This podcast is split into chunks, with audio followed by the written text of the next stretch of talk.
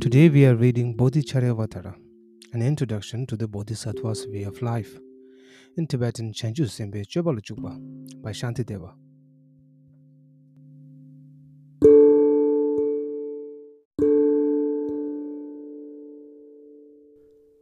Chapter number 2 Confession of Negativity. In order that I might adopt this precious jewel of mind, I now make the most excellent of offerings to the Buddhas, to the sacred Dharma, that most rare and flawless jewel, and to the Buddha's heirs, whose qualities are limitless. I offer every variety of fruit and flower, and every kind of healing medicine, each and every jewel this world affords, in all its pure and freshest waters Every mountain filled with precious gems, and forest groves isolated and inspiring, trees of paradise garlanded with blossom, and trees whose branches are laden with fine fruit. Perfumed fragrances from the gods and other realms, incense, trees that grant wishes and produce magic gems, spontaneous harvests grown without the tiller's care, and everything of beauty worthy to be offered. Lakes and ponds adorned with lotus flowers, where the pleasant calls of geese are heard. Everything and place of beauty unclaimed by any owner, extending to the boundless limits of space itself. I pictured them all in my mind, and to the Supreme Buddhas and their Bodhisattva heirs. I make a perfect gift of them. Think of me with love O sublime and compassionate Lords, and accept all these offerings which I now present. Lacking stores of merit, I am destitute, and have nothing more to offer. O protectors, who consider only others' benefits, in your great power, accept this for my sake. To the Buddhas and their Bodhisattva heirs, I offer my body now and in all my lives to come. Supreme courageous ones, accept me totally, for with devotion I will be your servant.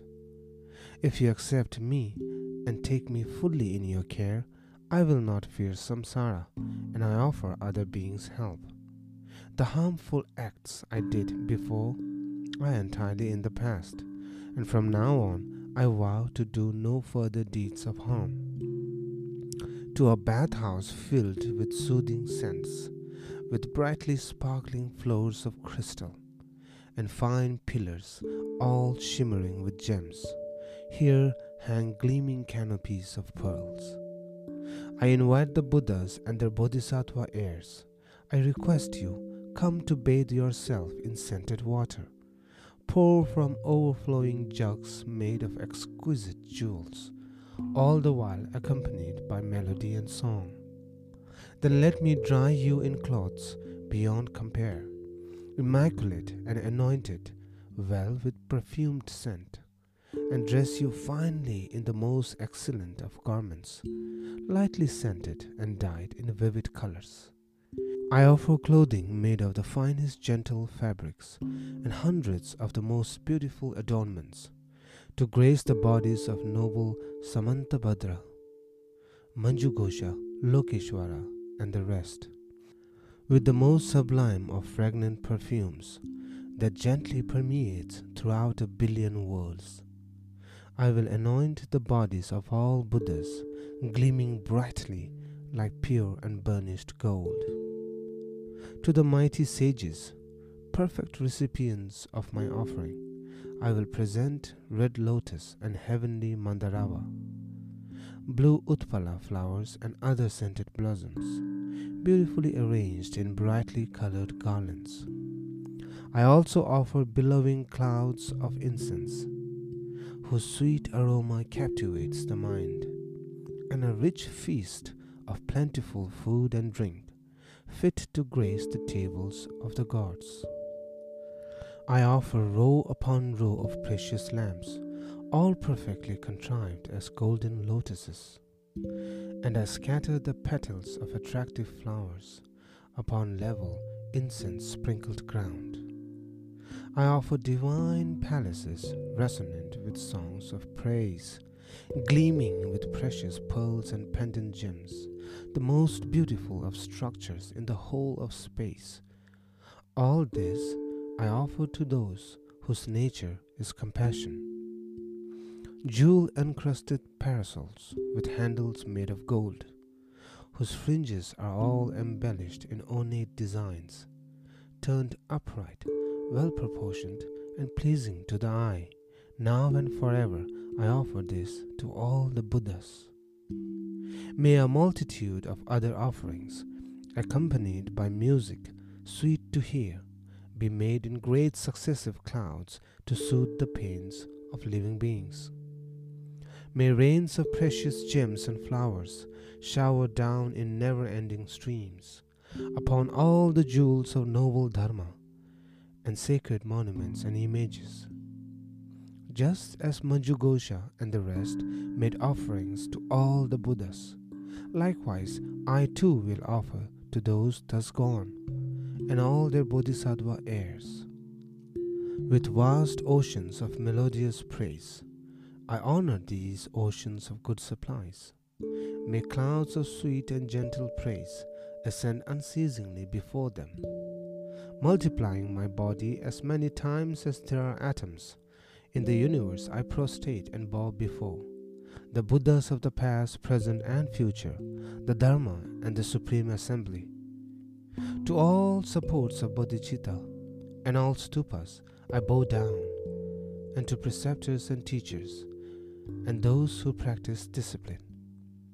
Until I realize the essence of enlightenment, I take refuge in the Buddhas and likewise in the Dharma and the assembly of Bodhisattvas. To the perfect Buddhas and Bodhisattvas who reside in every direction of space and who embody great compassion, I press my palms together and pray. In this and all my other countless lifetimes, spent wandering in beginningless samsara. In my ignorance, I have committed wrongs and encouraged others to do the same. Overwhelmed by ignorant delusion, I celebrated the harm that was done. But now I see it all was done in error, and before the Buddhas, sincerely I confess. Whatever I have done against the three jewels, my parents, my teachers, or anyone else, through the force of my afflictions, with my body, speech, or mind. All the misdeeds that I, the wicked one, have done, faults that cling to me from my many mistakes, and all the unbearable crimes I have committed, I openly declare to you, the guides of all the world. Before my negativity has been purified, my life may well come to an end. So I pray now, grant me your protection, swiftly to ensure that I am freed. The Lord of death is fickle, unworthy of our trust. Whether life's tasks are done or not, he will not wait. For the sick and for the healthy alike, this fleeting life is not something on which we can rely. When we go, we must leave everything behind but I have failed to understand this, and so, for the sake of friends and enemies alike, I engaged in all manner of harmful deeds. My enemies will become no more, and my friends will cease to be.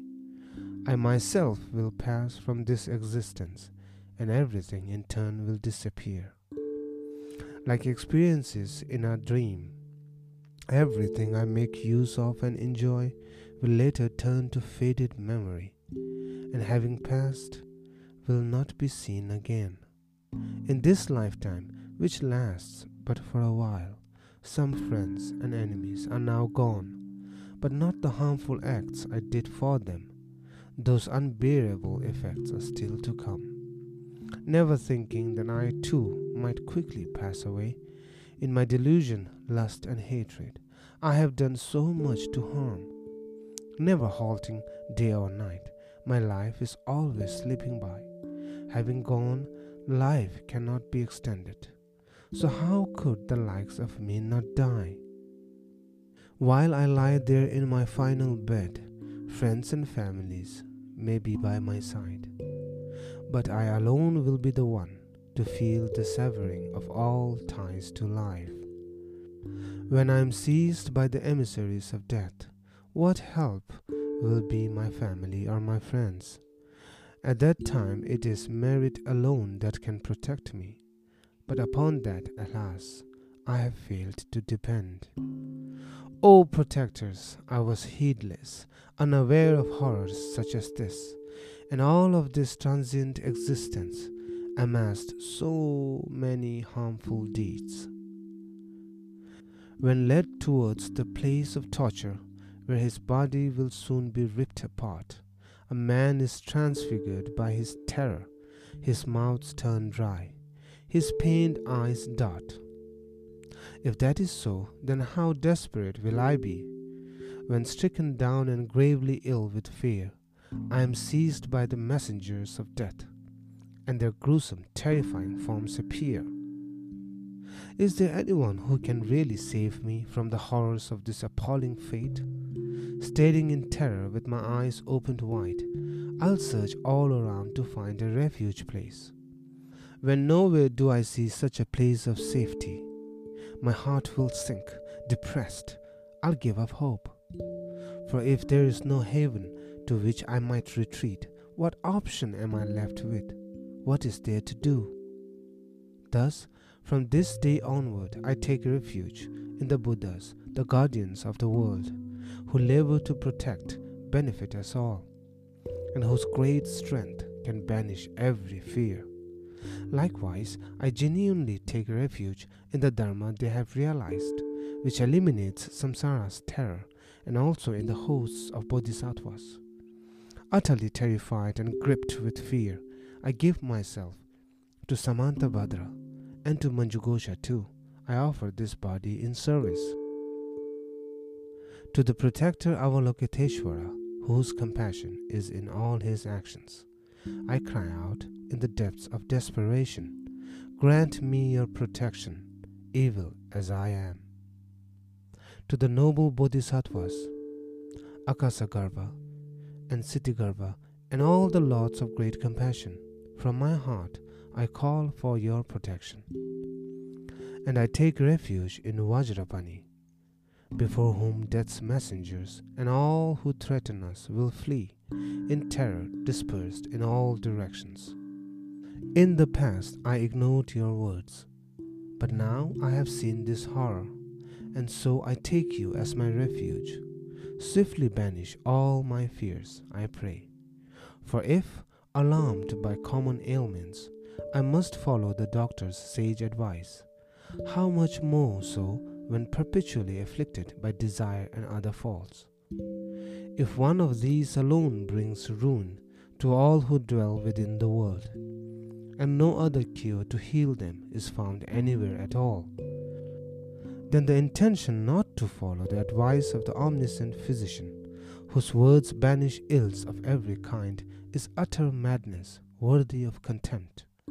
If I need to take special care when poised above a common drop of some small height, then how much more so to avoid the one of deep duration that falls a thousand miles? It makes no sense to relax and think, Today at last I shall not die, for it is certain that a time will come when my life will cease to be. Who can offer me reassurance? How can I be sure I need not fear? If there is no doubt that I will die, then how can I remain at ease? Of my experiences from the past, what's left of me, what now remains, yet by clinging to them obsessively, I have disobeyed my teacher's words. Just as I must eventually forsake this life, so too must I take leave of relatives and friends. When I must go alone on death's uncertain journey, what concern to me are all these enemies and allies? How can I free myself from non virtue, the source from which suffering arises? At all times of day and night, this should be my one concern. Whatever wrongs I have committed, in my ignorance and blindness, whether actions plainly negative or deeds proscribed by vows. Before the Buddhas, I joined my palms together, and terrified by the awful suffering to come, prostrate myself upon the ground over and again, confessing all my harmful deeds, each and every one. I call upon you, the guides of all the world, to accept me and the harms that I have done. All these actions, since they are unwholesome, I promise from now on I shall never do again. This composition was translated by Adam Pearcey in lotsawahouse.org. If you wish to support them, please visit patreon.com forward slash lotsawahouse, P-A-T-R-E-O-N dot org forward slash L-O-T-S-A-W-A H-O-U-S-E. Thank you.